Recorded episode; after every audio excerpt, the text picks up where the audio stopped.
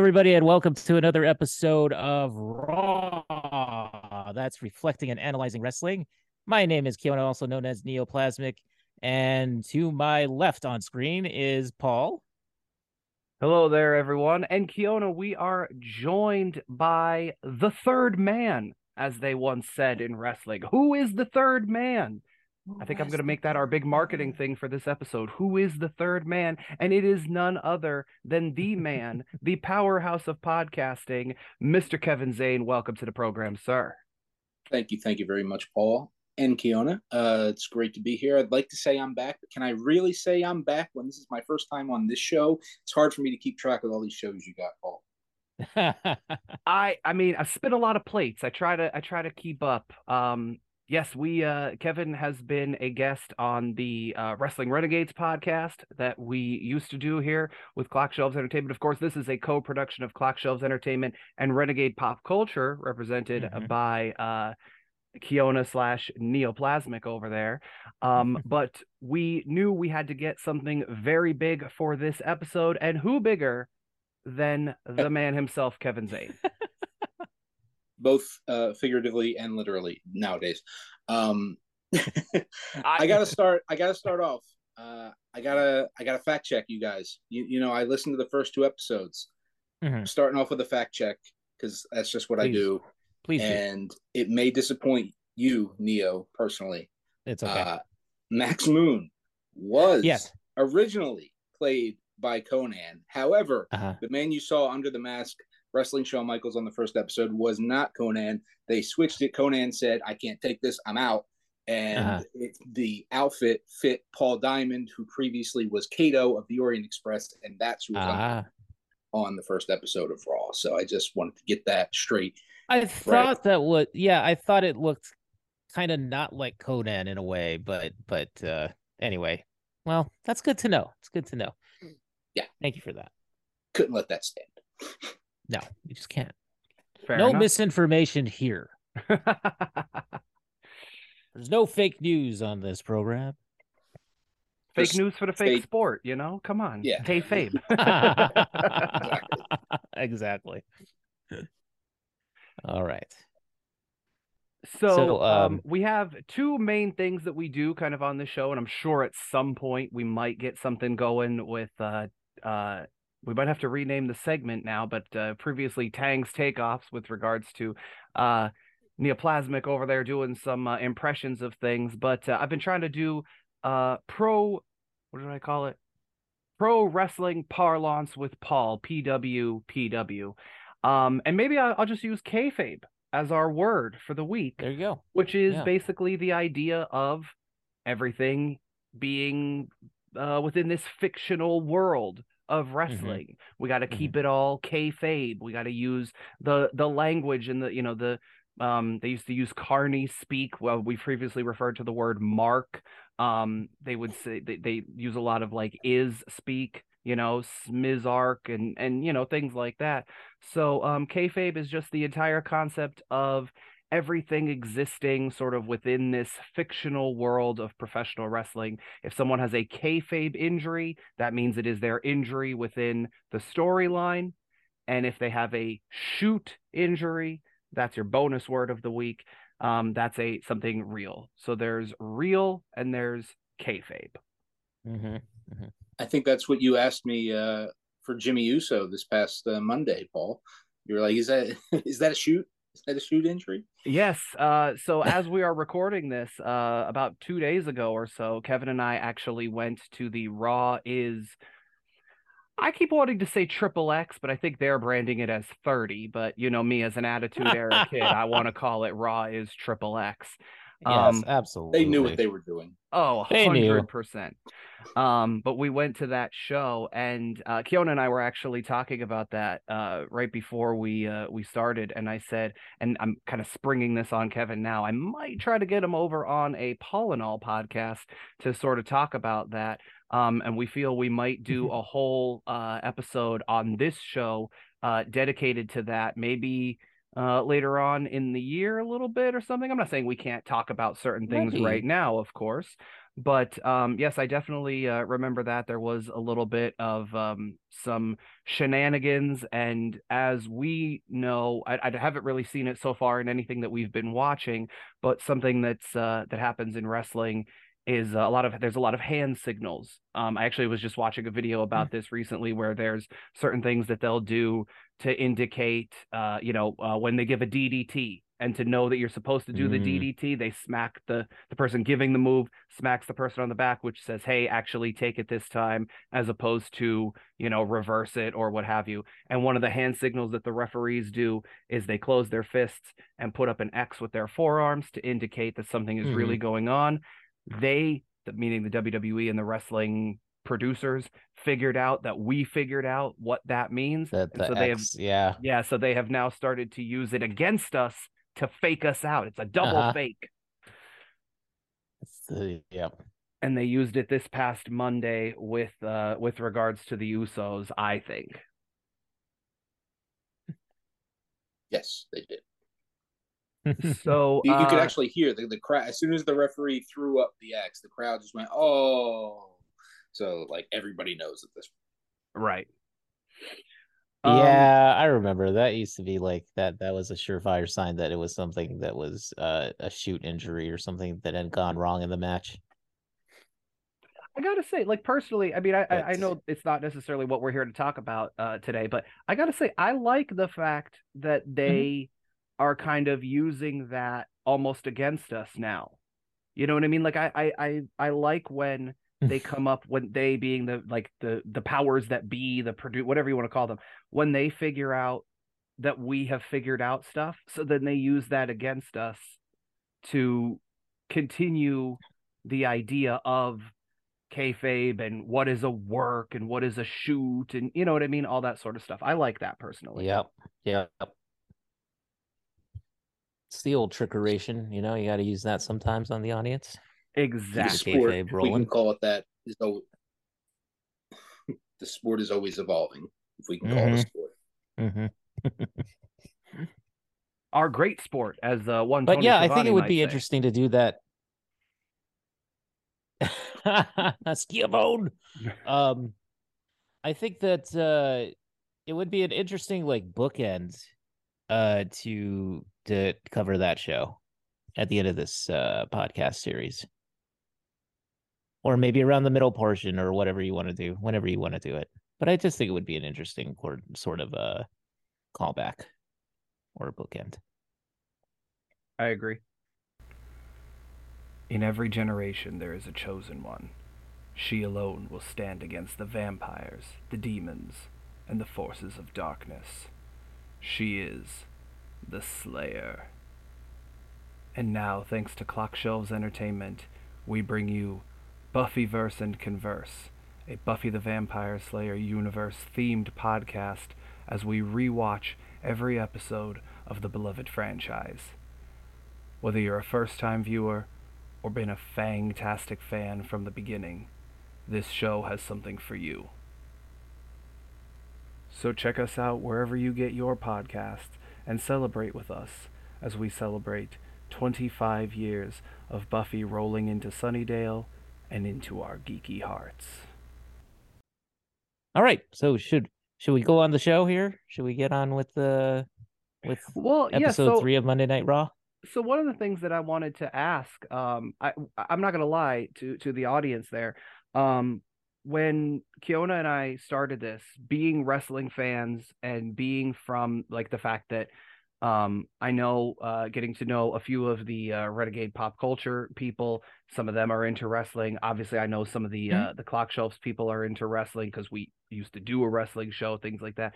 So uh, we kind of reached out to a few of our you know kind of trusted circles. Said, hey, we're going to be starting this wrestling podcast and things and you know we're you know basically mm-hmm. there's an open invitation to pretty much anybody out there in our kind of sphere of people and one of the first people mm-hmm. to uh, hit me back very quickly was uh, our third man here mr kevin as saying that he wanted to be on this episode with the uh, loser leaves town loser leaves wwf match um, in particular and uh, mm-hmm. i'm i'm curious mm-hmm. kevin is there a i mean there has to be a specific reason that you wanted to be on this episode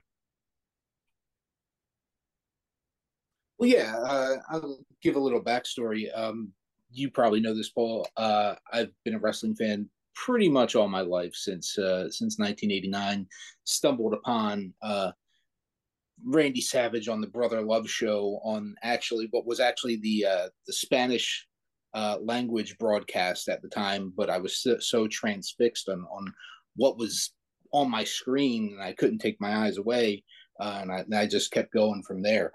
Um, so I was I was there and and watching uh, Raw from the beginning, and before that, primetime wrestling and whatever else. Uh, so it's hard to put into words for for someone who wasn't there. And I think at uh, I was about ten years old at the time uh, I was really in kind of the target demographic for for what the WWF was going for, and uh, the the hype around Raw, and that that this was going to be something that was completely different that had never been seen before. This weekly live show. Um, and the fact that this episode, the third episode, the first two, they were kind of working out the kinks, right? I mean, you got you could see that pretty plainly, um, and you guys discussed it but this third episode uh, is when it really kind of became must see uh, because you had this big this huge match. Like they had they could have done mr perfect versus Ric flair loser leaves wwf at the royal rumble. Like it, yeah. it was the day it was literally the day before. They could have done yeah. that on pay-per-view made you pay to see it but they put it on this show. And this is the first memory i have. Like obviously i remember watching the first couple episodes, but this is the first big memory, like the first big thing that actually happened that that surprised me, and that you know when when I went to school the next day, that all the kids were talking about. Mm-hmm. Okay. Okay. Yeah, I was I knew... thinking about that too because I was like, wow, this is this is a really high profile match for this type of you know kind of a weekly broadcast show. So that was and interesting. It, it really hadn't been done before. Like you were used to yeah. seeing primetime wrestling. You know, I believe it was it was two hours uh, every Tuesday or whatever it was, um, mm-hmm. and it was still that they, they gave you storyline build up a lot of time, but it was for the most part still a lot of squash matches, which is what you'd see and we're always seeing on uh, Saturday mornings. So for something like this, uh, a big big match like this would usually be reserved for if it was going to be on TV and not pay per view, it would be like a Saturday night's main event or something like that. But you know, for this to be on a weekly show and to get used to seeing like named uh, superstars going up against one another, it, it really was yeah. different. And I think a newer fan probably wouldn't be able to comprehend that because they just see it all the time now for two, three hours mm-hmm. every night. Mm-hmm. Very true. Very true. Yeah we were coming out of that era of like the squash matches and you know that that's all that you see is just enhancement talent as they call them. Yeah and even uh even the first match macho man versus repo man like that was a two, that was a high profile match yeah. Yeah those were two name competitors like going at it in a in a well i think they had originally said it was going to be a street fight right? But then it wasn't. Yeah but, then it wasn't.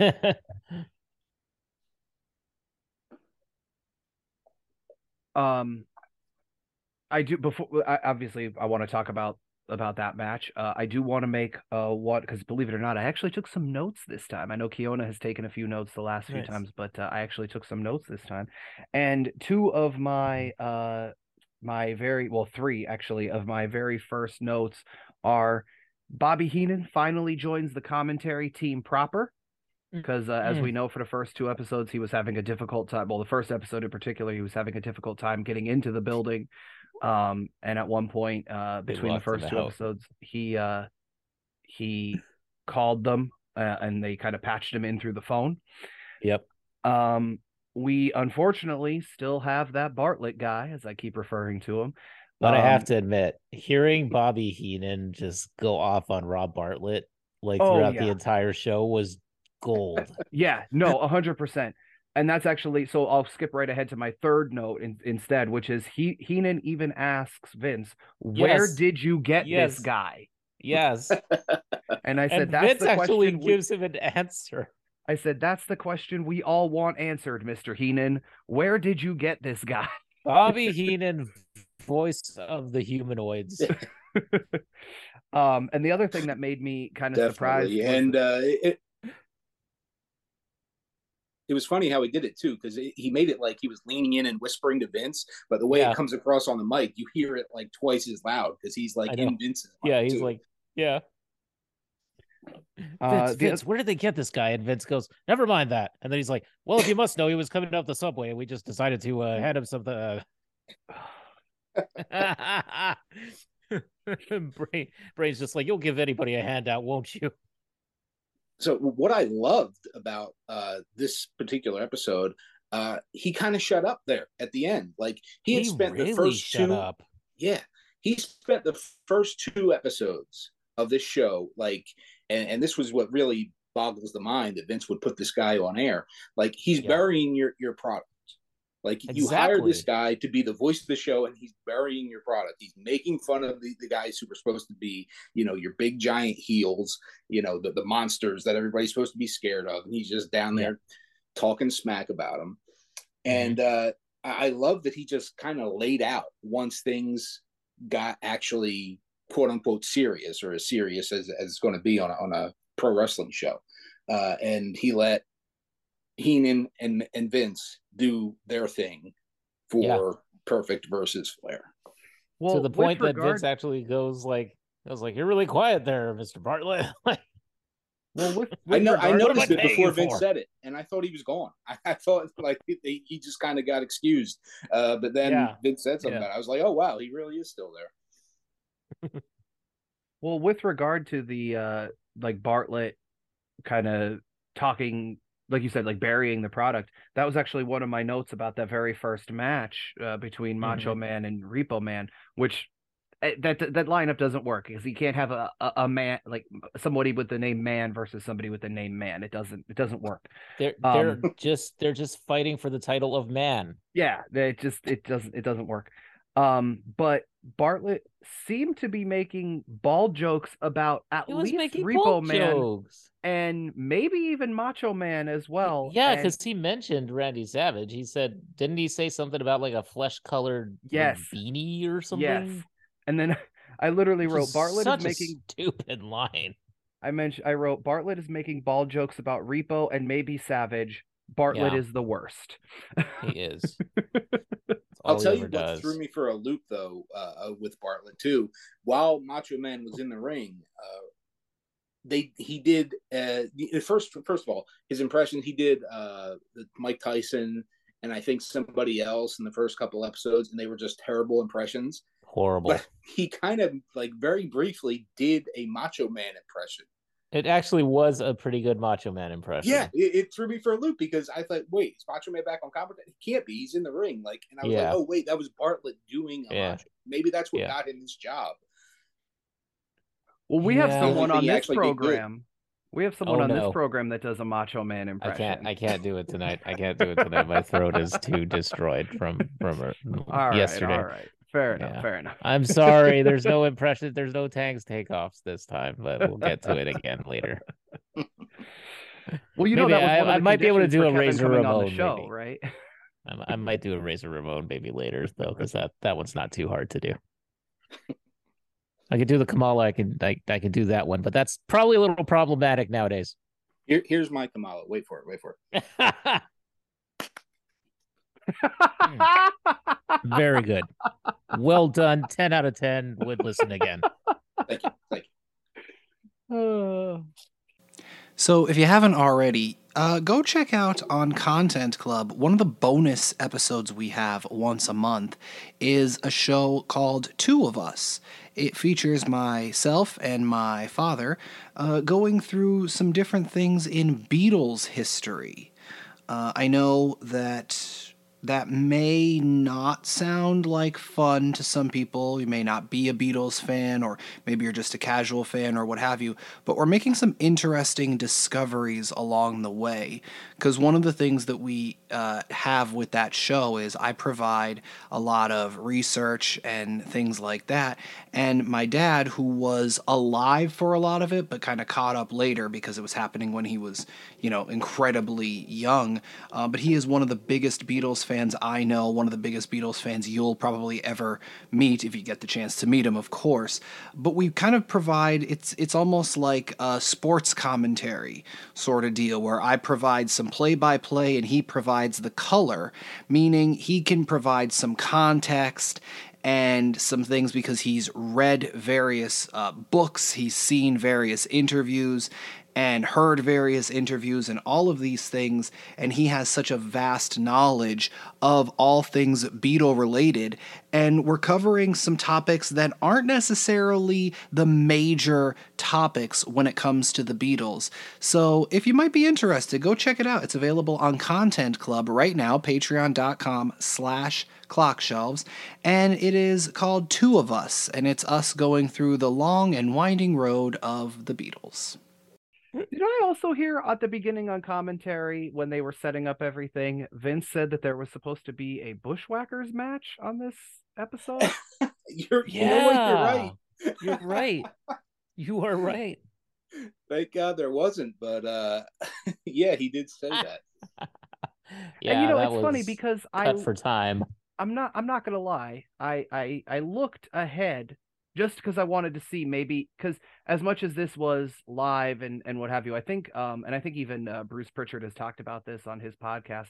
They quickly learned that they didn't necessarily want to go live with everything every single week, so they maybe did like one or two matches uh that they would you know record you know the week prior or what have you and then kind of do like a like a half live, half taped show, kind of in the early ones and whatnot. But I even mm-hmm. looked ahead to next week, and there's no bush. Um, spoiler alert for a show that's 30 years old. There's no Bushwhackers match next week either. So I'm very curious as to where he got that and why he made that announcement. That might if have been like. To... Oh, go ahead, Kevin. Go ahead. If I had to guess, I'd say it was you know something like Flair or uh, Curt Hennig kind of uh, pulling a power move and being like, uh, you're going to throw out the Bushwhackers for some stupid match and leave us with like six minutes to work with. No, like, you know, because I think they did take two commercial breaks uh, through, through the Flair and Perfect match. So, uh, yeah, I think that the time was much better uh, put to use on, far, on those two than far uh, better Bush. Yeah. I gotcha. Yeah. Um, I'm not gonna lie. I I with regards to the uh the Macho Man Repo Man match, really for me, I'm not saying mm-hmm. it wasn't a good match. I, I, think we all think very highly of Randy Savage, at least as a performer overall, whether it be mic skills or in the ring or what have you. But to yeah. me, the the kind of the gold of the match was the commentary between Vince and Bartlett, unfortunately, and Heenan, because like we yes. said, like Heenan kind of Heenan finally I don't want to say stands up for him, but we kind of and we've talked about it in the the previous episodes where almost anything Bartlett said, Vince would be like, "Oh, well, I don't know about that," whatever. And then, but Heenan actually, like we said, kind of digs, you know, digs back at him and you know makes the kind, you know, where did you find this guy? Yes, you know, does. all that sort of stuff. Um, I'm not saying the match yeah. wasn't good, but it, in my opinion, and it's kind of sad to say, it wasn't as noteworthy as the commentary that was the soundtrack to it. Be- because the real heel here is Bartlett. All day, every day. It's really no one else on this show. The real, the major heel on this show is Rob Bartlett. I, I mean, you say, might not say it, Paul, but I will. I mean, the match wasn't good, but also it wasn't bad. Like it served its purpose. Yeah, like, it served its purpose. Yeah, you, Macho you got his hat back. That's the main thing. Yeah, his most prized possession. His most prized possession. I love the fact that he actually just comes into the just just explodes into the ring from the audience and just doesn't even do his entrance because it's like he doesn't have his hat. How do you do the Macho Man entrance without the hat and you know his his most prized possession? He has no hat. He has no ring gear. It's just been it's been repossessed. Along with but Bartlett's he... car, as he reminds us. Didn't bring his car back. God bless you, Repo Man. Doing the Lord's work. You guys know Repo Man was smashed from Demolition? Uh, Paul told me that. Yeah. Yes. Yeah, of yeah. course you guys knew that, and I know that now. I'm just trying yeah. to think of back in the day if ten year old Kev. Yeah, I'm wondering if ten year old Kev realized that. Uh, even with the tattoo, no, he's got the same tattoo that Smash had. But did my little young brain pick nope. up on that? I don't think nope. I did. Not even, not even a little. there were nope. so not not this because I was still a little too young to comprehend a lot of the you know like oh this guy is that guy and you know how easily they could go from from healed baby face all that sort of stuff but mm-hmm. as i got older i do you know getting into you know kind of that that age i do remember there were certain things like um and i don't know how my dad because my dad i've talked about it before but if i'll say it again my dad is really what got me into wrestling he's been watching wrestling pretty much his entire life i've for the um, there was a time I was out of it. We've talked about it before, but I was pretty much watching it my entire life. Um, as far as I know, my dad didn't like subscribe to like the dirt sheets or anything like that, and obviously the internet wasn't always around. So I'm very curious, and I'll have to ask him one of these days how he learned a lot of the information that he learned. Maybe it was from his brother who had a little bit more money and you know maybe he subscribed to the dirt sheets things like that but I remember one of the first things my dad telling me that um, Kane was Dr. Isaac Yankem.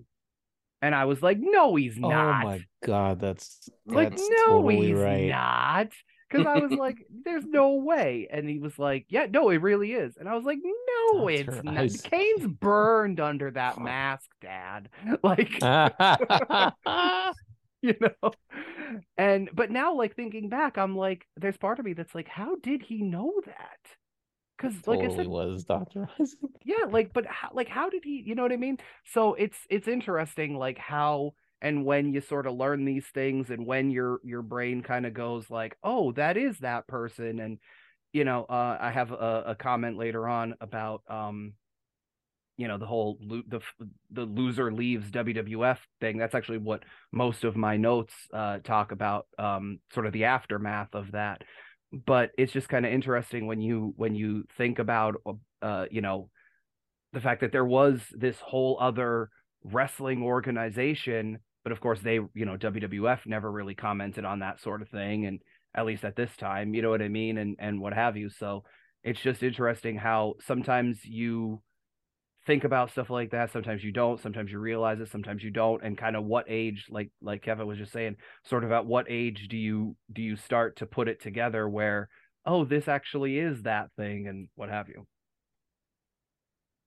yeah yeah um can I, before we move on from the repo man, can I just tell you my favorite Barry Darsow? Uh, I don't even know if I can call it a memory because I just found it on YouTube like a couple months ago. Uh-huh. go on YouTube, search Barry Darsow Run DMC, oh, and oh, I'm gonna watch a clip from for when we're done.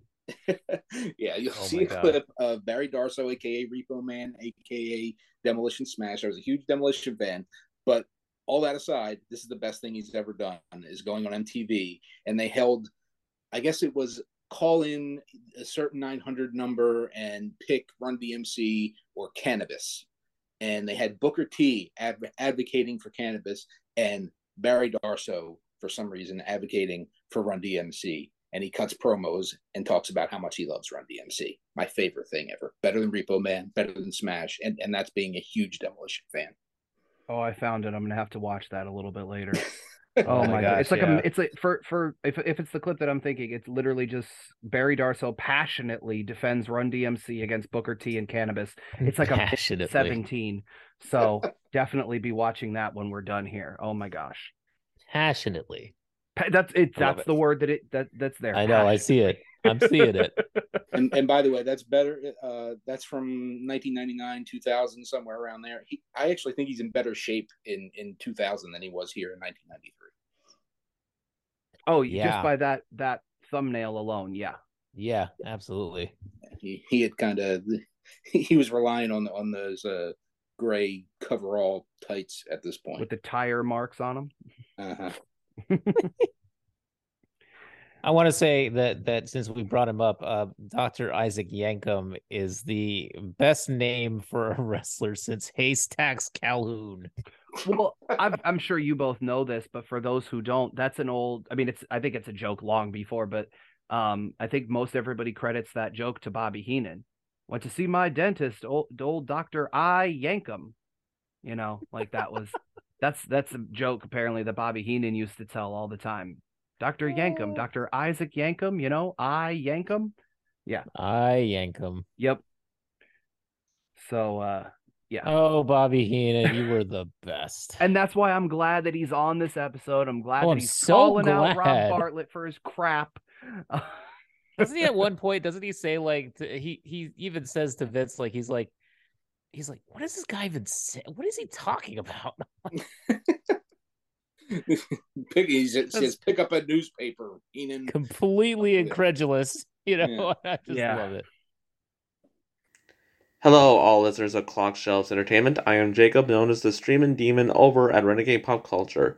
Need a distraction from all the chaos in the world? Well, so do we. And that's why we discuss all kinds of media that we love movies, cartoons, music, comics, games, you name it, we cover with giving respectful, honest, and enthusiastic perspectives. Find us on Podchaser, Banana Meter, Anchor, Spotify, Apple Podcasts, etc., or hop over to renegadepopculture.com. Renegade Pop Culture. Need an escape? So do we. Uh, uh our second match, I'm not gonna lie, I was not. I was kind of falling asleep during the match. Maybe it's because I was at work, uh, not sleeping at work, of course. Because we and I also don't watch this at work for what it's worth. Never, ever, never, um, never, never. Um, but uh, I, I the the Kamala match, I just was not. I was I've never I, I can't ever remember being like super into like anything Kamala. That's just me though. No, I mean I didn't even remember that he had a, a time as a baby face.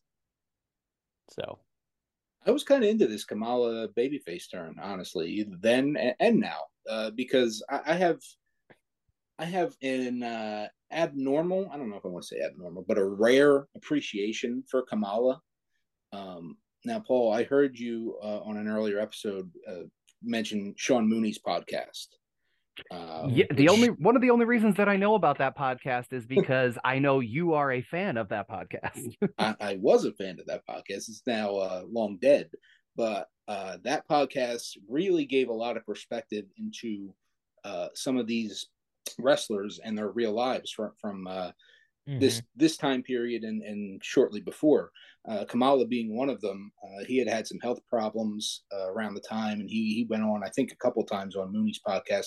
Really gave me an appreciation uh, for him and uh, what he was going through, and the fact that he was just you know this guy from Alabama or uh, Mississippi, actually I think it was, um, who got saddled with this gimmick of being you know this monster from Uganda, uh, where he'd never been or knew nothing about, and just went out there and spent what twenty years in making a living off off this character and through different phases and having different opponents and different managers.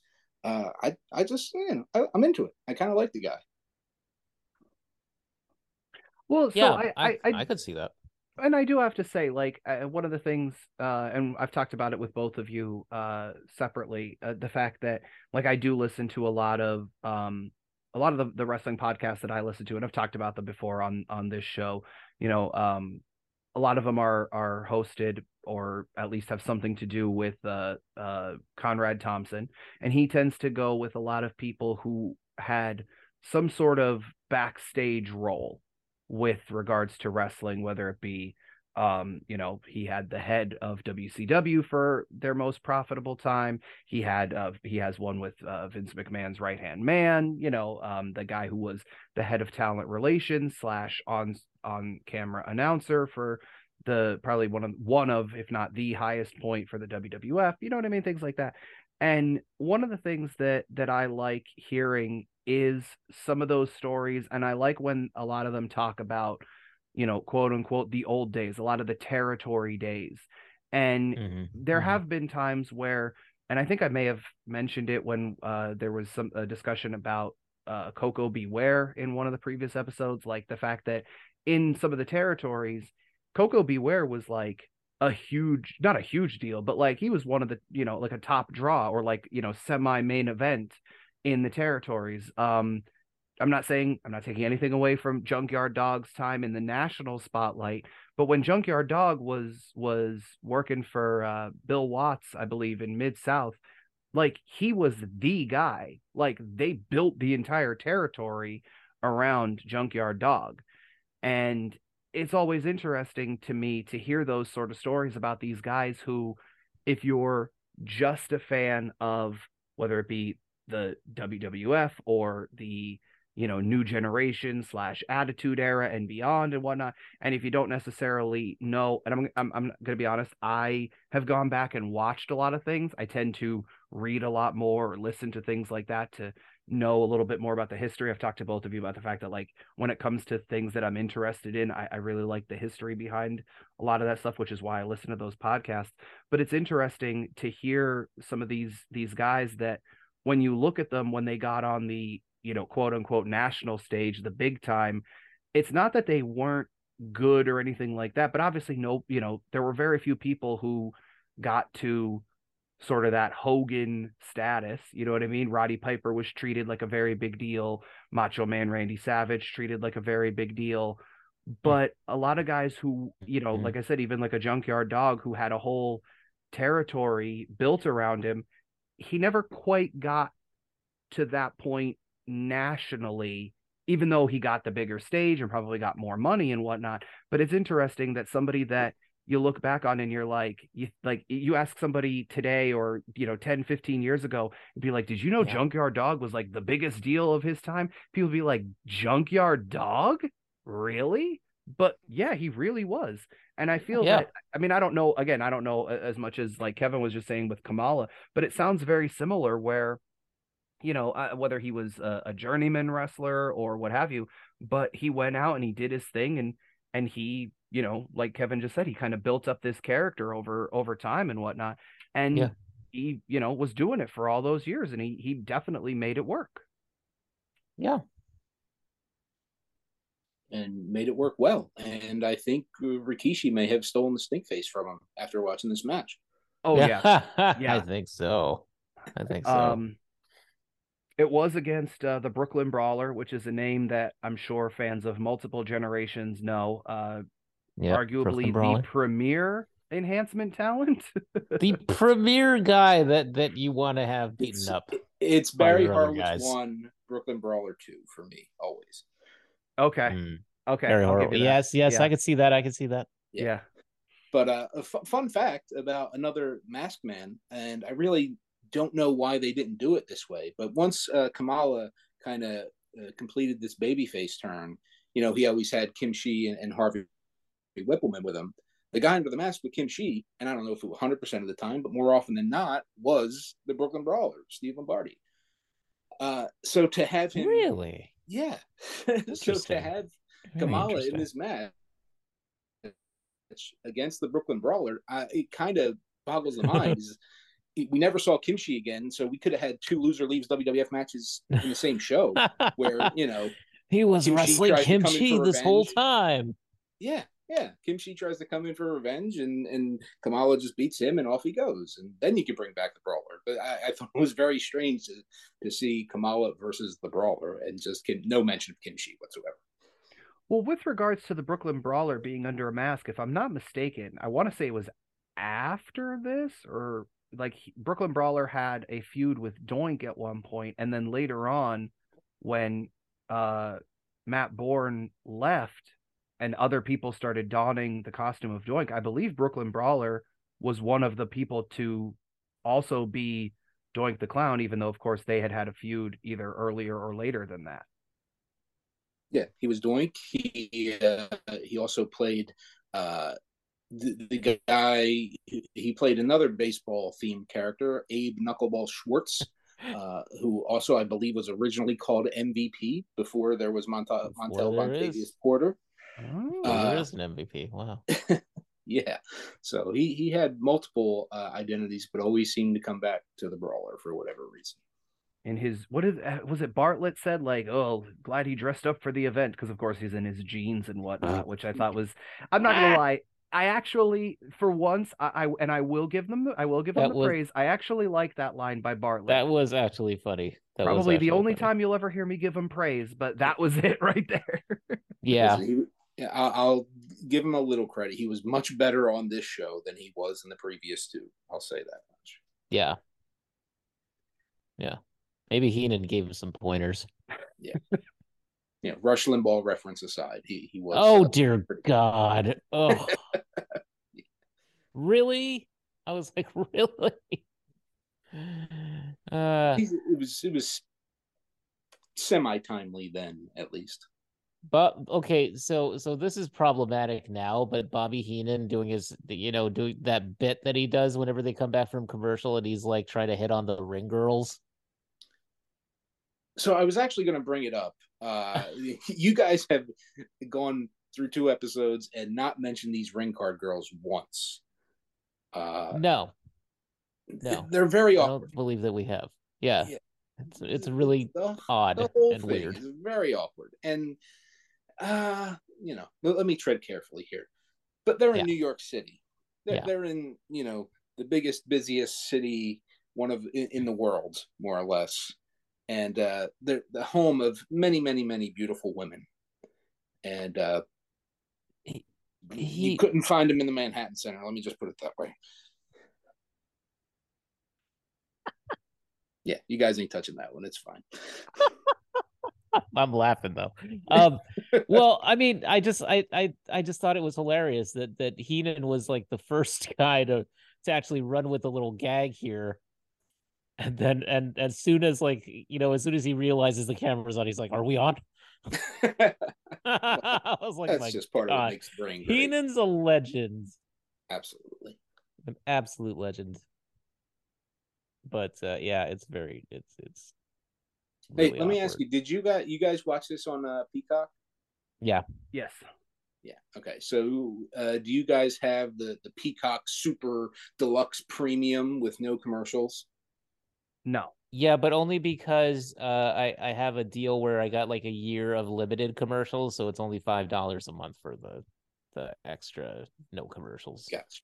Okay. I have the free version with the commercials, mm-hmm. and let me just tell you how jarring it is because they use the original commercial break time right uh, when they insert the commercials but it's they're all modern commercials so i'm i'm in the middle i'm I entrenched fully entrenched in 1993, and then all of a sudden I'm watching commercial for The Bachelor. That's the thing. That that that's such a problem with streaming. If you ask me, I would be much happier with ads, like with the ad version, if you could just play like like era appropriate ads. Yeah, I had the same exact thought, man. I'm watching the commercial for for Tide laundry detergent. I'm like, I have no problem watching a commercial for Tide, but give me a commercial for Tide from 1993. I'm just like, stop trying to sell us Tide Pods. People on TikTok are just going to eat them. yes, stick with the liquid.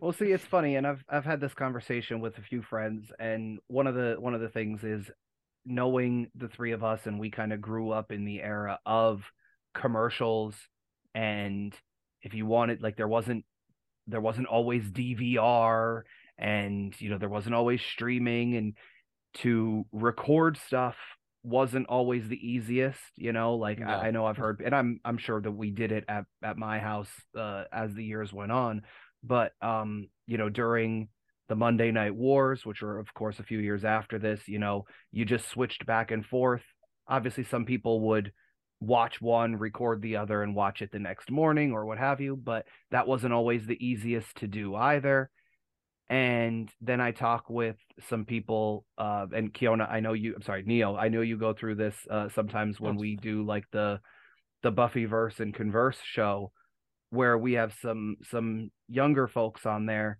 and mm-hmm. they just cannot.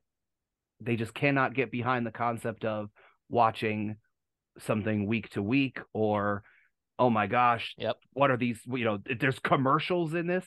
Um, I uh, we were born in the late 1900s, Paul. Yeah, oh, yeah, I've heard that one a million times. How do you like that one, Kev? I'm sure you've heard that phrase before, but that's been uh, thrown around at us lately. Born in the late 1900s.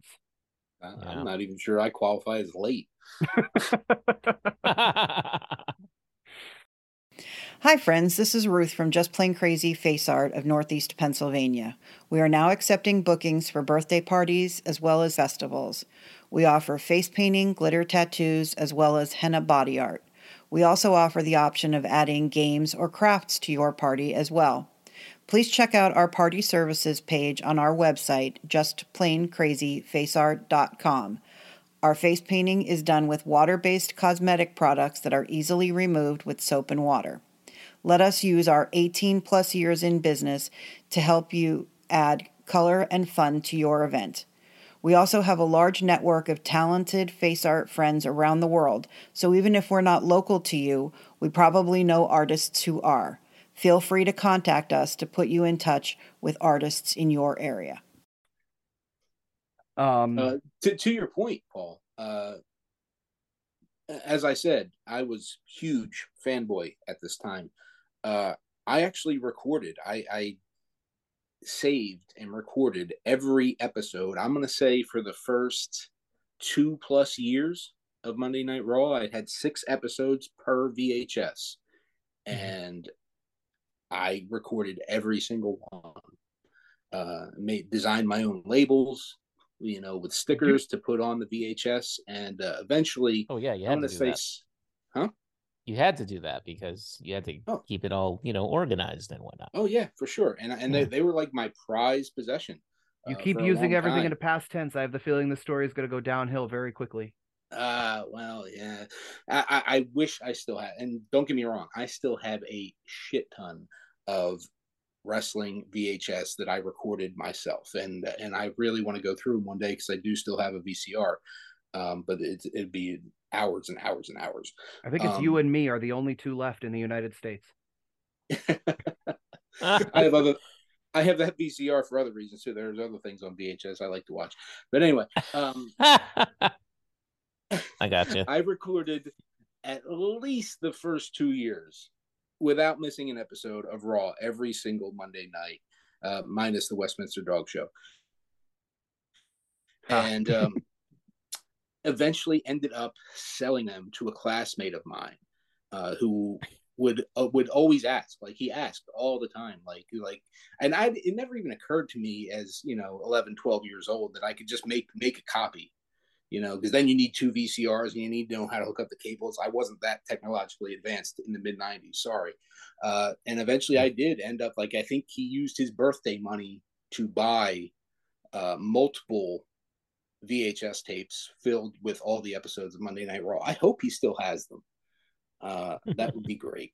Well, what I I think it would be fun, especially because you and I we've talked about this before. We don't live far from each other. Maybe uh, one of these times in the future. I'm not saying like next week or anything, but maybe one of these times as like a content club exclusive, we can do like a watch along of something, just something random. Doesn't have to be a Monday Night Raw or anything. But you said you have a bunch of stuff, but maybe do like a watch along, and then like we could react to whatever com- you know the original commercials and all that sort of stuff that's in there. Yeah, I value that stuff a lot more. Uh, you know, pre WWF WWE Network. Um, of course, of course. Uh, now it's al- almost, I'd say, almost everything I have uh, is is probably on the network somewhere. Um, but I'm sure I could dig and find something, something just rare.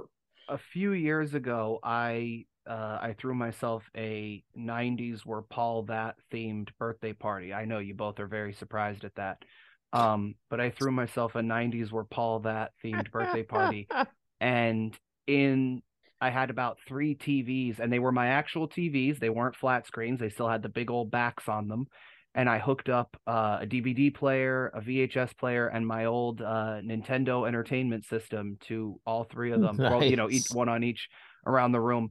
And uh, on the DVDs, I believe I had a. I would switch uh, uh, out between uh, probably Buffy and Friends if I had to if I had to guess and remember what I had at that point only on DVD. On the VHS side, it was me on birthdays or Christmases or you know childhood, uh, like a kindergarten graduation, and I'm sure, and I know for a fact there was something WWF in there. I think one of the ones that I have on, which I want to say it's maybe this year, this year that we're covering 1993, the um, oh, what did they call it? It was like a diaper match, Razor Ramon versus the One Two Three Kid. Oh, um, oh God. And I'm sure you you both remember exactly what I'm talking about. That was from an in your house in, in 1996, I want to say. Oh, all right. Well, I I'm I'm almost certain I have that somewhere on uh on VHS and it uh, several members of my family uh, you know uh, uncles things like that also watched wrestling and i was walking around being you know the host of the party so i had to you know kind of spend a little bit of time here and there whatever and they called me over at one point they're like what year is this and i'm like well that person's still there and like so it was something like you know like razor ramon i'm like so it's pre 1990 like you know pre-may of 96 it has to be because razor ramon is still there he hadn't jumped over yet and whatever. And they were like okay i remember watching this but like it's so awesome that you have it just like on a recorded vhs and i was like yeah totally. Oh, um, oh man i had all that because uh you know my dad had the the the illegal cable box uh, that got got all the pay per views. So that that was the thing is we me and you know whatever friends, couple buddies would get together Sunday nights, Sunday afternoons sometimes, and uh, watch the pay per view, and I'd record it, and then I'd have it. You know, because otherwise, you know, you were going to to the video store. You mean you didn't want to pay all that money for the Coliseum home video exclusive? but by the way, they do a, they do a promo on the Royal Rumble report and say yep. that the VHS will be available like I don't know, it was February 11th or something like that. Like that's pretty quick turnaround. That was. Yeah, yeah like I was thinking that. like a two, three week turnaround to have the VHS on shelves for yep. an event that you just showed live. Like that was pretty good. Yeah, that was that was quick. Well, so bringing us back into the discussion with regards to the Royal Rumble report that Mean Gene does, and I commented on this uh maybe mm-hmm. episode two or or episode one, uh, where Vince McMahon says the WWF network instead of saying the USA network. And I believe yeah. Mean Gene also refers to it as the World Wrestling Federation network here. Yeah, the television network. Yeah. Yes. And now eh, other, and I made a note that other times in this, they do say USA, you know, TV and whatnot. But I thought it was interesting that, and, and I believe we talked about this, but just the concept that even back then it seems Vince was kind of pushing this idea of a network and obviously we just talked about you know the network and as of this recording everything is on Peacock still and whatnot but it's it's always interesting eh, say what you will and we could say a lot it in certain ways not saying all the ways but in certain ways Vince McMahon has been a genius in building that brand and looking okay. forward to what the future entails for that intellectual property of the WWF WWE. Yeah. I mean, we could sit here and say a ton of bad things about Vince, but yeah, the, the fact like he built like we're not sitting here talking about this right now if, it, if it's not for him. He built it uh, for the, the, better part of my childhood and and a lot of my adulthood to be honest like has, has been spent watching his creation uh, for better or worse okay Absolutely. now something something that i did want to mention is that did it seem like they were having like a lot of audio problems during this episode well are you referring to the we're getting some interference during the main event thing. And yeah, I mean, like he mentions that Sci-Fi Channel. He mentioned that, but before, like, I I thought I heard like some audio issues like that were happening during the first match, maybe with just a bit of like echo or something. It was just weird to me. I don't know. I don't know. Like, nothing that I n- noticed overly, but the fact mm. that a it was a live show and uh, it was 1993 uh, yeah sure you could expect some problems because uh, I, you know i'll yeah. take it back to philly this past monday that they, they started the show with hulk hogan who couldn't get a working microphone Uh, so here we are 30 years later, and there's still technical difficulties. So still audio issues. Yeah. well, I mean, I've had audio issues with my podcast, so no, I right there. Renegade podcast. I'm Renegade right Pop Culture with... podcast. That is. Renegade Pop Culture available at renegadepopculture.com. Go check them out. Need a break? So do we. It's actually an escape, but escape. Okay. Damn it! Damn it! I'll get it one day. I'll get it one day. You're good. You're good. Don't worry. Don't worry. Um, but anyway, should we talk about this? Uh, this this loser leaves town match. Like I said, this is what I have the most notes on. So yeah. I'm I'm ready to get into it whenever you two are. All right. I'm all set. Let's do it.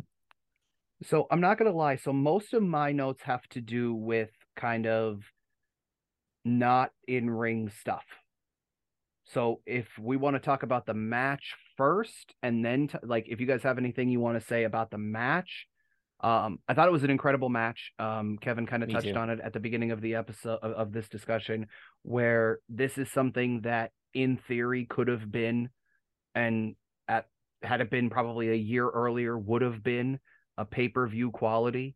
And we've we uh uh Neoplasmic and I have kind of talked about this um in the past, and I know uh on you know other wrestling discussions that we've all had, I'm sure, uh how you know back in the day it used to be you know just squash matches and whatnot on TV, maybe a promo here or there, or the big um you know Saturday night's main event special or what have you.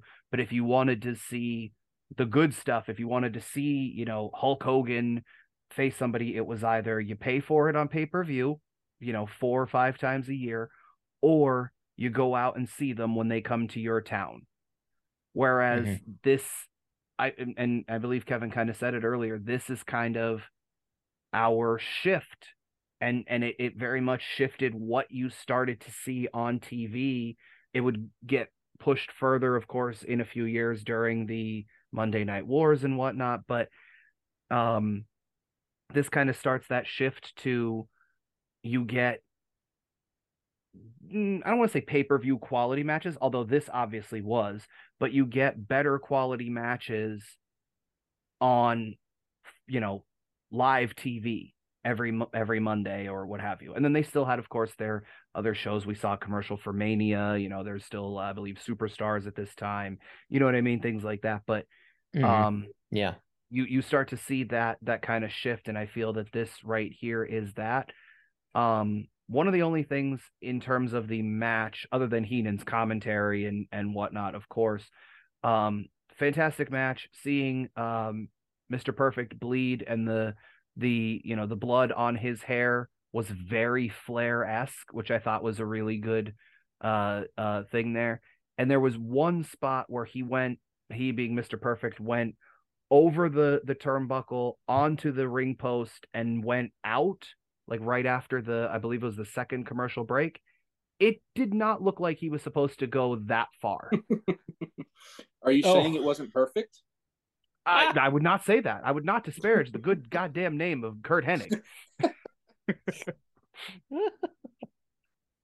uh, let me just say before we get into it, Mr. Perfect had one of the best baby face turns because he was a heel for years and years. Yes, yes, I uh, remember. Uh, and he had one of the best baby face turns. One of the this is one of the the best moments from early Raw, and Mr. Perfect was also involved in probably my favorite moment from primetime wrestling too when it, and it all it all stemmed from the warrior was uh, you know pulling warrior stuff and ended up bailing out of the match he was supposed to have tag in with macho man and he needed a partner and he ended up you know coaxing mr perfect into being his partner by knowing that bobby heenan would get himself in trouble with his mouth and they teamed up against flair and, and razor ramon a few months prior at survivor series uh, really, uh, and and we you got to thank Warrior for that because if you know the match went on as planned, we never got this.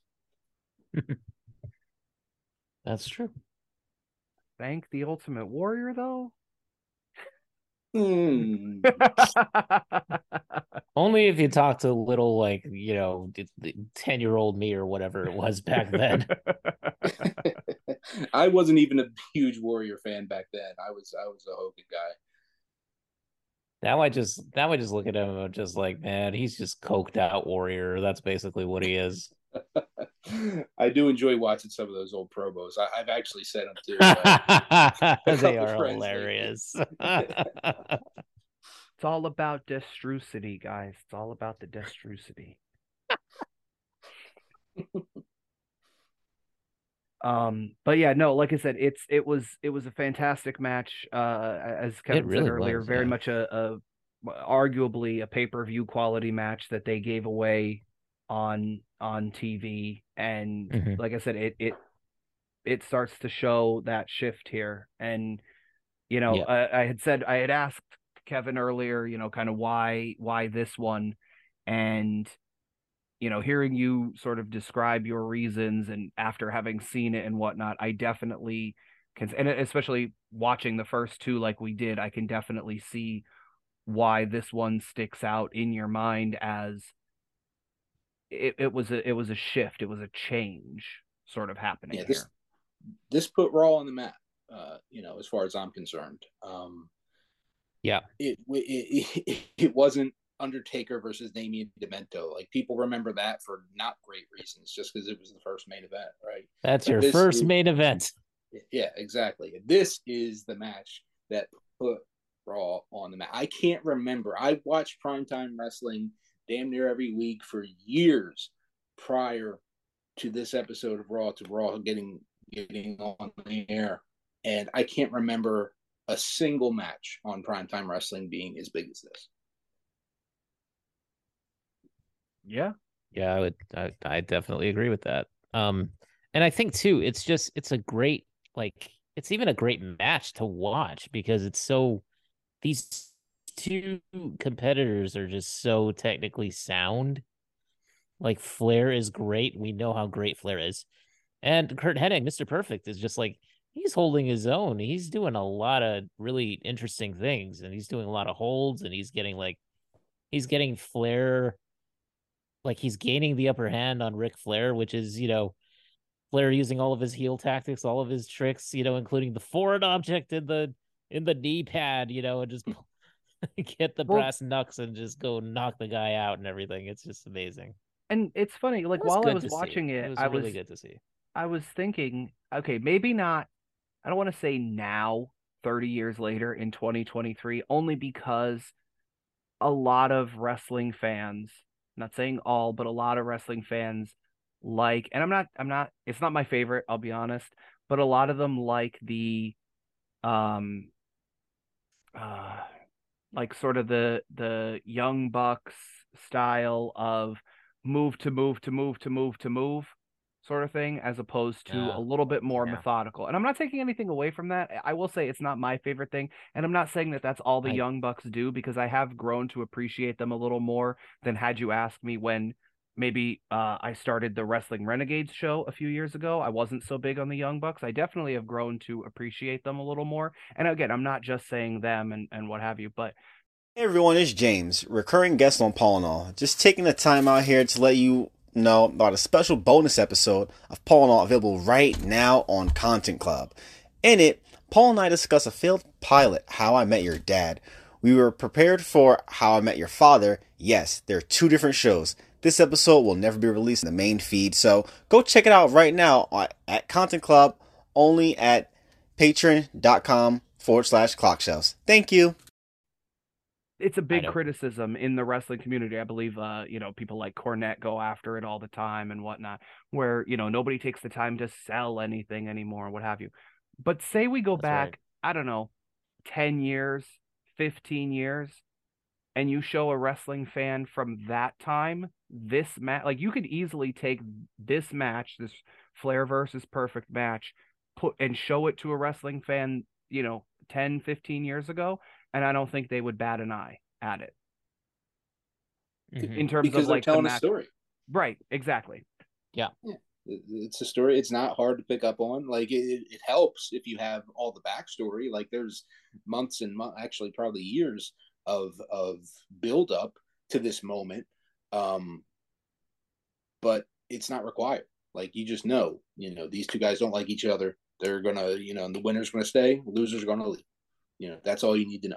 And I and, think, um, yeah. I think Heenan and Vince did a really good job with filling in some of those gaps. Like they may not have, t- you know, whether they, I, I, honestly can't remember at this very moment whether they did or didn't. Like they may, may, may not have necessarily mentioned the Survivor Series match that you were just talking about. I know uh, a week or two ago I had said about the, um, the, uh, you know when Flair came in as the the real world's champion and whatnot with you know with with Bobby Heenan bringing him in and whatnot and that kind of leading to to stuff and um you know you don't necessarily need to know all of that build up the the entire Bobby Heenan aspect of it and whatnot. They fill in a few of those gaps, maybe not to that extent, but I feel that Vince and and Heenan did a very good job on commentary of filling us in with what we needed to know to enhance the match. Heenan doing Flair matches in that era was was always great. Yeah, it is just oh know, yeah, complete stressed out, exasperated. You know, yeah, yeah. The, the, just watch the 1992 Royal Rumble. You know, if you've never if you've never seen that, if you're somehow listening to this show but never seen that, just go watch it. I love um, the uh the ending of it as well when he when Bobby Heenan just loses his mind and just starts like and they just bleep out like a string of expletives. yeah. bleep sound was just continuous. So oh uh, man, that was great. And, and let me say another thing that maybe made this so memorable to me.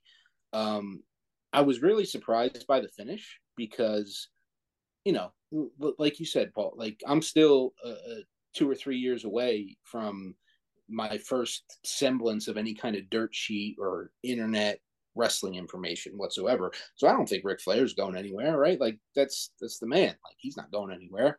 If mm-hmm. anything, I thought, okay, they had to pull Mr. Perfect out of semi-retirement for the Survivor Series. You know, he came in, bailed him out when the Warrior, you know, pulled, did his go away thing that he does.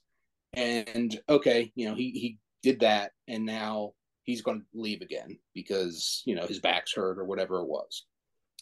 Uh, I knew that much. And it really surprised me when, you know, Perfect Plex one, two, three, and Ric Flair's going to be going again. Well, so I want to ask you both, um, considering the age that you both were back then, and like you just said kevin like there's not really a whole lot of you know dirt sheet sort of stuff readily available especially to you know um like you said your you know your your dad hooked you up with the uh the the pay-per-view box and whatnot but um and and so it goes for for you there but Keona i definitely want to ask you this as well being in in hawaii at the time and we've mm-hmm. talked about it before you didn't necessarily have a whole lot of access and stuff did you did either of you two I'm not saying religiously watch, but did either one of you two ever watch a whole lot of anything, you know, NWA, WCW related? Like I'm sure you knew like, oh, that's where Flair sort of came from, and sometimes people would go to one or the other or what have you. But were you either one of you like watching either regularly or semi regularly watching like Saturday night's main event or you know whatever whatever other I, stuff they had going on at the time. I know that for me, my grandfather was the one who was watching, and also my my grand uncle back then. They were the ones that were watching. So I would just, you know, if I if I happen to be around them or in the room or something, then I would just watch whatever they were watching. It was usually, usually like, well, it could be either one. They didn't really have an allegiance to like WCW or WWF, so yeah, it would just be either one, really. But the first match that I ever saw was, um, I don't, I don't know if it was a squash or what have you, but it, I know it was the Freebirds, and uh, and I know it was like a, a WCW show, if I remember correctly. Okay. Yeah. But that was prior to all of you know Raw and everything. So right, right, yeah. But I don't so... remember seeing this episode. I don't remember this one. I'm pretty sure I would have because of the the the Flair Perfect match, but right. For me, uh, like I said, when it came to Raw, I didn't miss an episode. They were all recorded. Uh, my history with WCW is a little funky because the only thing I actually had access to, and it was kind of inconsistent, uh, they had WCW Worldwide would be a part of the, the Saturday morning wrestling, uh, but I don't think it was always on at the same time. So it was like kind of like I had to catch it or, or make it make an effort to find it, uh, whatever time slot it was in that week. Um, so I'd see it inconsistently, and uh, but the way I kept up with it mostly was through uh, again going to the video store. You know, they'd have um, W, so, not as many as WWF, but there were some WCW pay per views there, and I'd rent those, and that's how I got introduced to you know the the Flair and Lex Luger's and Vader's uh, of the world, and um, the other thing was through uh, PWI, um, and and the magazines, uh, Inside Wrestling, and you know the Apter mags. Uh, I was big on those. Anytime I'd go to Wawa you know, I'd go to my dad, hey, dad, dad, mom, mom, can I get this one? Can I get this one? There was, a, they were always there at the time. It's kind of a thing of the past now, aside from like the PWI 500. But uh, that's where I got a lot of my outside WWF wrestling knowledge. Okay. No, I mean, and I've I've talked about it before. Like my dad was very much, uh, you know, the the wrestling guy. Um, I I don't remember, uh, I I he so, and Kevin, I'm sure you can you can relate to this. Um, so we, at least up here in this part of uh, Pennsylvania, we're close enough that um, we got the signal from New, I believe it's New York, uh, the WPIX, which I believe is, you know, you guys would have got got it down there in, in channel eleven. I believe so. Yeah. Yeah. Yeah. Um, and I've actually had this discussion with with my dad before. It is arguably it wasn't branded this way, but it was arguably uh, a long, probably not long after uh, TBS, but it was an early form of a superstation um, where they had a big enough signal and they had other things, uh, you know, in maybe not as as widespread as uh, as Ted Turner had, but they definitely got a further signal than you know your local channel or whatever without having to do a, a, cable sort of thing. So like i know my dad was always saying that like growing up he was always seeing even though we were in what would have been wwf territory us being not that far from from new york city but he was he would see stuff from um the awa which is you know minnesota which ironically is where he lives now um, but we would see, you know, he would see stuff from, you know, Verne Gagne's territory, the AWA. He would see stuff from down south, Jim Crockett Promotions. Um, he would see stuff from uh, uh, WCCW, which was world class, the Von Erichs and the Freebirds um, in Texas and whatnot. And so, because a lot of that stuff would air on uh, PIX, so it wasn't uncommon for him and some other people in the area like if you really wanted to see wrestling because and kind of like like uh like uh neo said over there like we don't when you're a kid you don't necessarily have like especially when you're like a little little kid you don't necessarily have like allegiance to one more than the other because it's wrestling i want to watch wrestling I, I, this is wrestling that's wrestling yeah, oh. what's the difference yeah for sure you know and so. you know i i had uh I, that the the time you're talking about was probably just a little before my time because i remember channel 11 uh i watched it a lot but the, the main thing i remember watching was yankees games and uh the richard Bey show. Uh i don't expect anybody to know what that is but it was kind of like jerry springer before jerry springer. Oh, um, oh okay. based out of based out of secaucus new jersey. Um, but uh, yeah, uh, I should have prefaced my comments by saying, um, even though we had the cable box, TBS was not available in this area where I live until I want to say 1995, maybe, maybe even 1996. So that was oh, a big really? part of yeah, that was oh, a big wow. part of why I didn't get to see as much uh, NWA WCW. Um, hmm. Once it became available, then uh, obviously I, I, got to see it uh, on WCW Saturday Night. But uh, yeah, mm-hmm. I remember we took a family vacation to, uh, to Disney World in 1992, and the the house that we stayed in, it was like an early version of an Airbnb, uh, had TBS on the on the TV. And I remember WCW Saturday Night was on, and I was like, I don't want to leave. I want to watch this. I think it was like Vader versus Cactus Jack at the time. And uh, my dad's like, we we're on vacation. We're not sitting here in the house watching wrestling. Like we were going to dinner. Let's go. I was right. like, very upset. but you're like, I don't care about dinner. This is wrestling. yeah, I, I really didn't. if I'm being honest. Um, so with regards to this, uh, the the whole one of the reasons that I that I kind of asked that question was because as we know, um, Flair, as I said, he he came from you know NWA, WCW, um, and he was going back there. And I found a few different um, quotes and things. And one of the things that I've always heard over the years was that um, Vince kind of went to Flair and said that he was going younger. You know, Bret Hart was the champion. Obviously, Shawn Michaels was being built up, and we know you know what happened with those two. Obviously, Razor Ramon was there. Um, mm-hmm. Uh, yeah, I want to say within the the year or two of this, there you know we would see the debut of the One Two Three Kid, and you know what I mean, all that sort of stuff. We we see that it's going younger than Flair, and for what it's worth, uh, I don't remember how old Flair was at this point, but one of the the recurring jokes on the the Conrad Thompson podcast is, you know, a lot of times we we think of, of Flair or Hogan or what have you as being the old men in the 90s and when really they were like 40 something AJ Styles is like 46 47 right now. You know what I mean? Yeah. and he's still considered yeah. one of the best in the world. So yeah, like it's Finn Balor and LA Knight are both 40 plus right now. right. Exactly.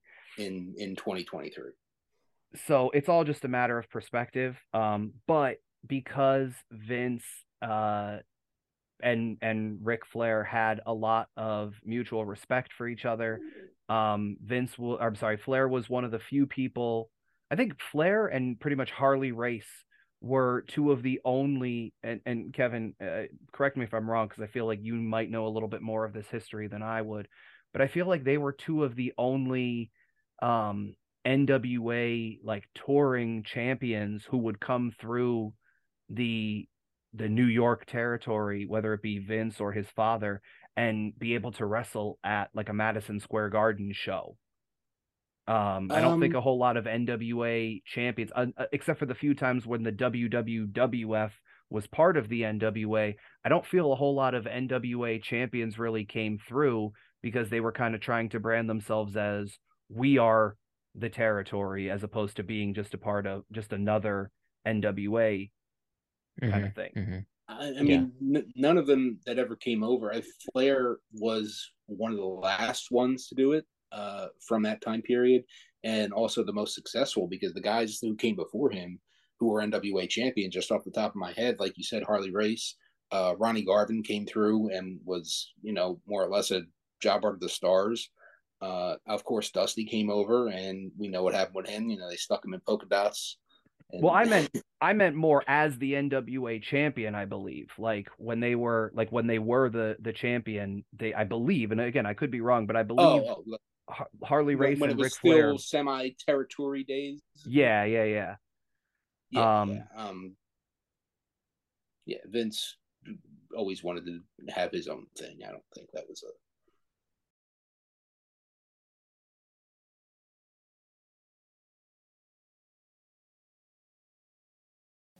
Hey everyone, earlier in the episode, you heard about the monthly Content Club series, Two of Us, a Beatles podcast featuring myself and my father.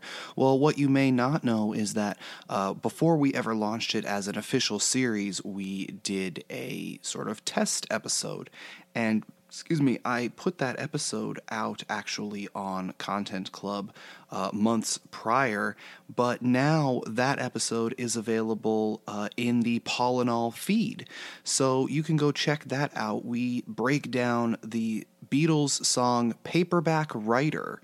Uh, it's not an unknown song, but it's not necessarily one of their more uh, popular songs, you know, like uh, Let It Be or Strawberry Fields Forever or, you know, something like that. So um, it was a really fun discussion. You could definitely hear uh, how my dad and I kind of were trying to find our footing. We got into some sort of side conversations about other bands of that era and even, you know, more uh, modern music in comparison, things like that. Um, but we we had a lot of fun recording it, and it was definitely a great way to sort of try and figure out sort of what the dynamic might be. And if you like it, of course, you could go check out the monthly episodes uh, released on Content Club. So go check it out right now. It's a special episode available in the Paul and All feed. Uh, two of us, where myself and my dad, Scott, cover Paperback Writer, just one of the many entries into the long and winding road of the Beatles story but like I said, I think I I I know that um and the, Flair even for the last few years and whatnot has talked about the fact you know the the huge respect that he has always had for Vince and Vince has always had for him and that's sort of always been a thing.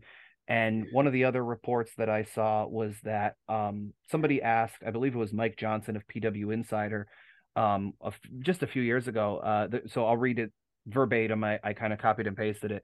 Um, and it was why was Ric Flair's first run in the WWF at the time so short? I've heard once that it was because if he wasn't going to always be booked as a main eventer, then he didn't want to uh, he didn't want to stay. Is that true? Is there another reason? I believe if Ric had stayed, he would have had great matches with those at the time uh, who were coming up in the business, like Shawn Michaels, Diesel, One Two Three Kid, or Razor Ramon. Can you fill me in? And the answer was Ric Flair and Vince McMahon had a verbal agreement that if Flair wasn't going to be used in a main event position, and he had an offer to go elsewhere, he would be released from his contract. McMahon respect, uh, respected Flair and his legacy enough to give him that promise. In early 1993, Flair was going to be moved down towards a mid card position following runs with Roddy Piper, Bret Hart, Randy Savage, and Hulk Hogan, and received an offer to return to WCW from Bill Watts. Flair asked for the release, and McMahon stayed true to his word, giving Flair an unconditional release after he worked a few weeks of TV and house shows, putting over Curt Hennig and Randy Savage. We did kind of hear that at the very end of this, that, you know, uh, WWF president Jack Tunney said that, you know, Flair would have to fulfill his commitments to the house shows because I feel like they had to say that or else they would have mm-hmm. uh, got some angry things of we bought tickets to go see Flair, so that was definitely there to placate that.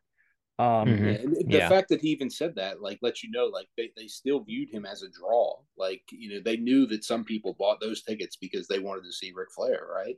So, right, exactly. They it lets you know, like, you know, they're still on pretty good terms.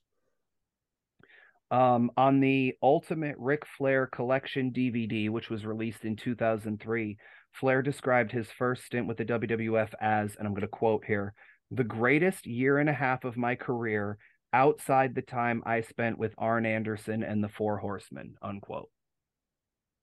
wow. So in 2003, now obviously we're how many, you know, we're X number of years removed from 2003, but at that point, you got to remember he had the entire you know, touring championship thing. He had, of course, you know, he talks about the the the four horsemen thing. He had this run with the WWF. He went back for, you know, during the the height of the Monday Night Wars, and then he came back over in 2001 had the the feud with Vince and then the feud with the Undertaker and all that and he still says that other than being with Arn and the Horsemen this was his top uh thing in his career and then the the inter the, one of the really interesting things that I thought was the fact that um, we know he was given the offer by Bill Watts. However, Bill Watts was released from being in charge of WCW before um, Ric Flair got there, because Ric Flair. So I, I took taking uh, lines from Wikipedia, Flair triumphantly returned to WCW as a hero in February of 1993. As a result of a no compete clause, he was initially unable to wrestle, So he hosted a short-lived talk show in WCW called A Flair for the Gold. Arn Anderson usually appeared hmm. at the bar on the show's set, and Flair's maid Fifi, who later became his, I believe, fifth wife, um, cleaned and bore gifts. Once he returned to action, Flair briefly held the NWA World Heavyweight Championship for a tenth time after defeating Barry Windham at Beach Blast, which was in July 1993, before WCW finally left the NWA in September of 1993. So it took from sometime between February and July that his like not which because we uh it's normally about 90 days or so. Actually, Kevin and I were just talking about this um when we went to the Raw anniversary show. It's usually about a 90 day sort of thing, so that falls right around that time period. But that was a weird period for WCW too. I remember like that they basically had two titles. They had the big gold belt once Flair came back, and uh, but they also had the WCW World Title that you know you, you think about you know uh, the, that Ron Simmons won, uh, Vader and Sting. You think about them holding that title back then. Yes, and that's and they I believe they eventually had to do like a like a merger or something, right? I think one just yeah. I'm not sure if there was ever actually even a, a, a unification match or not. I think one just might have went away when the you know the NWA deal kind of just died. Um, but one of the other interesting things, as I said, Bill Watts um, was taken out of power, and there's a whole thing behind that. Allegedly, he made some what people perceive to be some racist comments. Of course, a lot of people also look and say, "How you know?" I'm not saying that I I agree with this or what have you. You know, as we've we've talked about already on this particular episode, a lot of things then are you know problematic now and and you know all that sort of stuff. But basically, the the theory was. I mean, if he got in trouble for it, then I can well, imagine. from from what I understand, uh, I I don't remember the entire story, but from what I understand, there was someone like a, a, a restaurant owner or someone had said that he was um upset that he had to serve black people and so he just decided to close down his restaurant. And i believe bill watts made a comment of like you know good i'm glad he stood up for what he believed in or whatever. And everyone was like oh that's super racist comments by bill watts. But then there are other people who are like bill watts is not racist. As i said earlier he had the junkyard dog as the top person in his territory for how many years? It's one of those the only color that anybody in the entertainment industry cares about is green not anything else. But again, I believe that uh, he was also in charge when Ron Simmons became the first uh, Black World Champion. Right. So, but what had happened was, I guess Bill Watts offered Flair the the the contract, the money, all that sort of stuff. By the time Flair actually came back, however, Ole Anderson was back in charge of booking, as any as most people may know um, Flair and Ole Anderson, or really anyone and Ole Anderson, don't get along. Um, hmm. Ole Anderson tends to have that reputation. Um, and the quote that Flair actually said on his uh, To Be the Man podcast within the last year or so, I'm going to read it here. Quote, by the time I get there, Watts has been fired. Ole's the booker. Ole looks at me. I walk in the office and he goes, and I'm going to say some colorful language here. So here's your uh, warning. I think we have the little expletive thing show up on all the podcast apps, but here's your warning, folks. What the fuck are you worth to me after doing a job on national television last night? I said, motherfucker, I'm worth more than any 10 guys you got here on the roster. Have you looked at the houses here lately? Unquote. With regards to the low number that WCW was drawing at the time. He ain't wow. wrong. No, no, of course not. Of course not. But I just again I think it's interesting that with all of that with the respect thing like I like I had mentioned earlier between uh, Vince and and Ric and there's a story that I believe it was in 1998 Flair was kind of on the outs with WCW and Eric Bischoff and he uh, uh the, the story's been told numerous times that he was actually circling the building at oh I want to say Judgment Day 98 but I could be wrong on that and it was supposed to be himself and his son Reid were supposed to show up uh, in the front row of the pay per view and whatnot. Um, and you know the fact that he was given a a pretty good spot when he came back. Originally, he was in in 2001. Flair was basically told you won't have to wrestle again because he didn't have Uh, part of he didn't have a lot of confidence in himself as being what he used to be and whatnot. And there's again, there's kind of always been a respect thing there. So Vince, you know, stayed true to his word and you know, I, I I'm going younger. You know, I, I don't necessarily see you as a as a as a main event guy here anymore. But if you have the offer, go elsewhere and whatnot. And he he stayed true to that word. But then on the other side of that, Flair was given this offer, and then by the time he got there, the guy who gave him the offer was out, and somebody that he had a lot of real life heat with was in, and then they kind of had a cursing match at each other because Flair, as we saw, quote unquote, did the job here for Mister Perfect. So I think all of it, it just it's all one of those timing things and and you know how like sort of the backstage in my opinion sometimes is better than the real life or i'm sorry the backstage is better than the on screen with uh with regards to wrestling and whatnot but that was one of the interesting sort of footnotes that i that i thought uh for this match and this episode in particular and about a year later it really went downhill for flair when hogan showed up uh, yes, I'm yes and no. I might actually argue that because Flair is one of the main reasons that Hogan signed because Hogan didn't, from my understanding, Hogan didn't really trust anybody in WCW, but he trusted Flair, and then they got to do the what should have been arguably the WrestleMania main event of uh I want to say WrestleMania 8 you know they got to do the uh Flair versus Hogan for the world championship sort of thing. Yeah, and I know glorified squash match at Bash the Beach yeah. instead of being WrestleMania main event.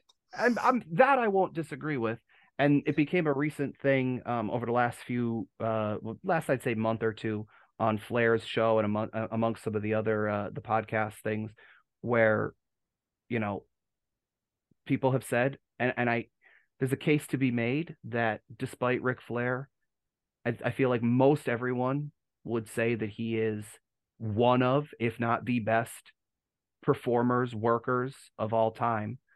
Um, but unfortunately, and I and and I I love Ric Flair. I have pretty much nothing but nice things to say about his his work and his dedication to the business and all that. WCW, when it when you when you look at numbers, WCW did not make money until Hulk Hogan came into the company. Ric Flair couldn't do it. Sting couldn't do it. Vader couldn't do it. And I'm not taking anything away from those talents, not taking anything away from their legacies. But when it came to national attention, merchandise, and pay per view buys, Hulk Hogan was that deciding factor for WCW. I don't think anybody's going to argue that. Just a reminder that if you are enjoying these episodes but don't necessarily want all of these interruptions and advertisement type breaks, you can get the episodes early and uninterrupted over at Content Club. Uh, that is patreon.com slash clockshelves, uh, where you get, of course, early uninterrupted versions of MCU and Me, Paul and All, Lost with Friends, you get uh, some exclusive stuff. You get some uh, promotional material early before even the social medias get it.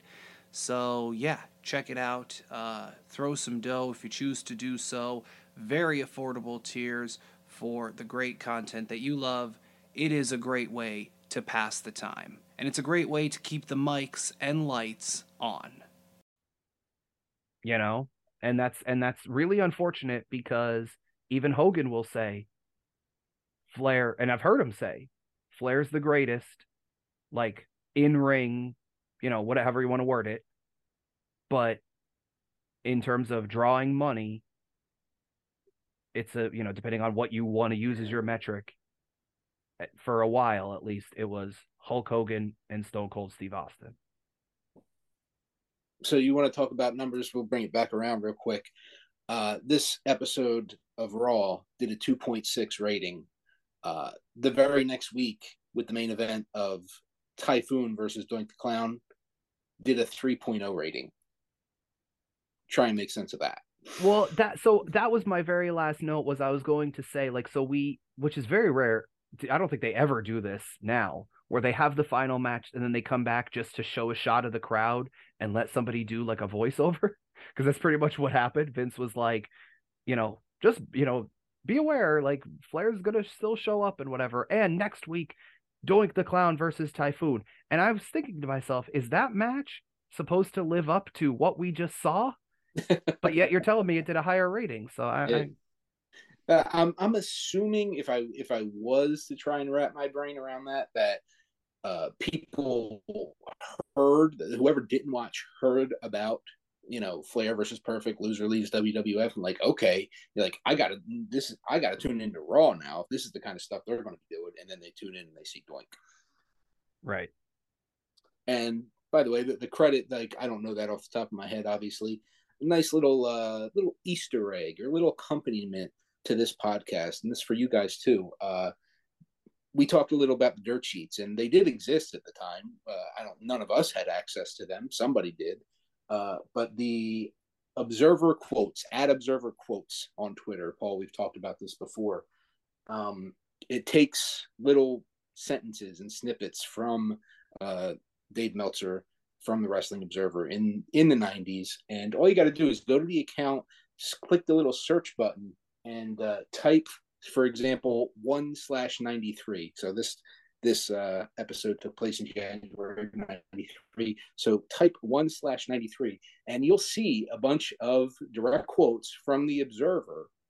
Uh, from this time period, and some of them match up with the uh, and the, the account's been going for years, so there's a bunch of them, and some of those quotes match up with what we're actually watching and discussing. So that's where that little tidbit came from. Okay. I've I've gone to that Twitter account. I've gone to some certain things on Reddit and whatnot to try to find to again do do things like I kind of just did, like flesh out a little bit. But I might start using that as a little bit more of a of a steady resource. Um, but and one more thing, I want, I want to give a shout out to Earl Hebner. Probably had the most athletic move of the entire Flair versus Perfect match. Uh, when when Flair grabbed the chair Vince calls it a steel chair, but it's really just one of those like banquet chairs. And uh, Hebner comes flying off the ring apron, grabs the chair out of Flair's hands in midair, and falls down with it. Uh, it's. oh, I thought you were going to say when he. I thought you were going to say when he kicked Flair's leg off the off the rope. no, no, no. This, this, was impressive. Like he he made a, an effort, like a, to to get that chair, get it out of Flair's hands, and he went down pretty hard afterwards. Got right back, right back up and finished his job though. So shout out to Earl.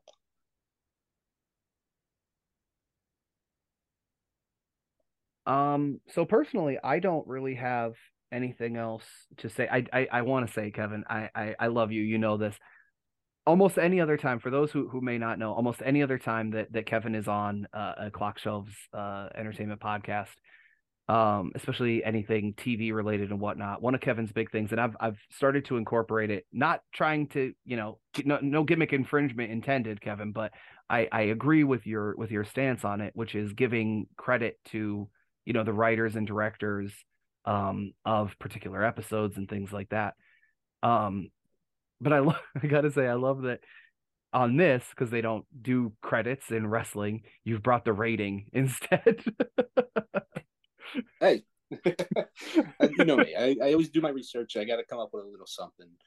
Um, and I got to say, thank God that the pandas backed off because there was a time period for years when after they had to, to change the name to WWE, where they couldn't even utter the letters WWF. And they went through on all the archive footage and on all the DVDs that they released for like a decade you'll hear them, you know, introducing the WW champion. And thank God they don't have to do that anymore because it would be torture watching this show back and just having them edit out every time they said WWF.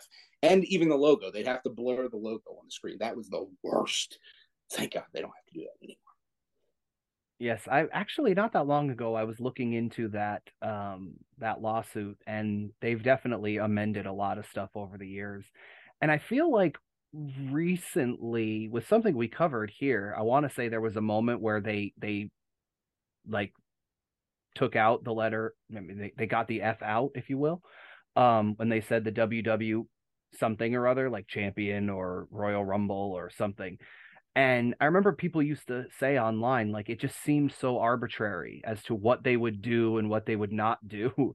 And I think over the years, uh, they've definitely gone and they've said, like, certain, certain time, you know, like they can't do anything new with it. And I think one of the big, the biggest things is it's been so long since, because I, I want to say that was like 2002, 2003 mm-hmm. when that yeah. first went into effect so it's been 20 years since they obviously they're not putting out anything new with that logo and anything that they like re-release has the whatever version of the WWE logo.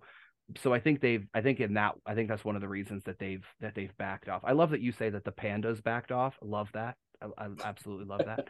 Um I mean, but, you, uh, go uh, like we'll we'll say it again. We just uh, went to the 30th anniversary show. Uh, if you go back and watch the 20th anniversary show, and they show you all the old pictures and video packages from the previous 20 years of Raw, uh, I'm going to assume I think they were still like blurring everything out at that time. So that might be a kind of a rough watch if they haven't gone back to unblur it.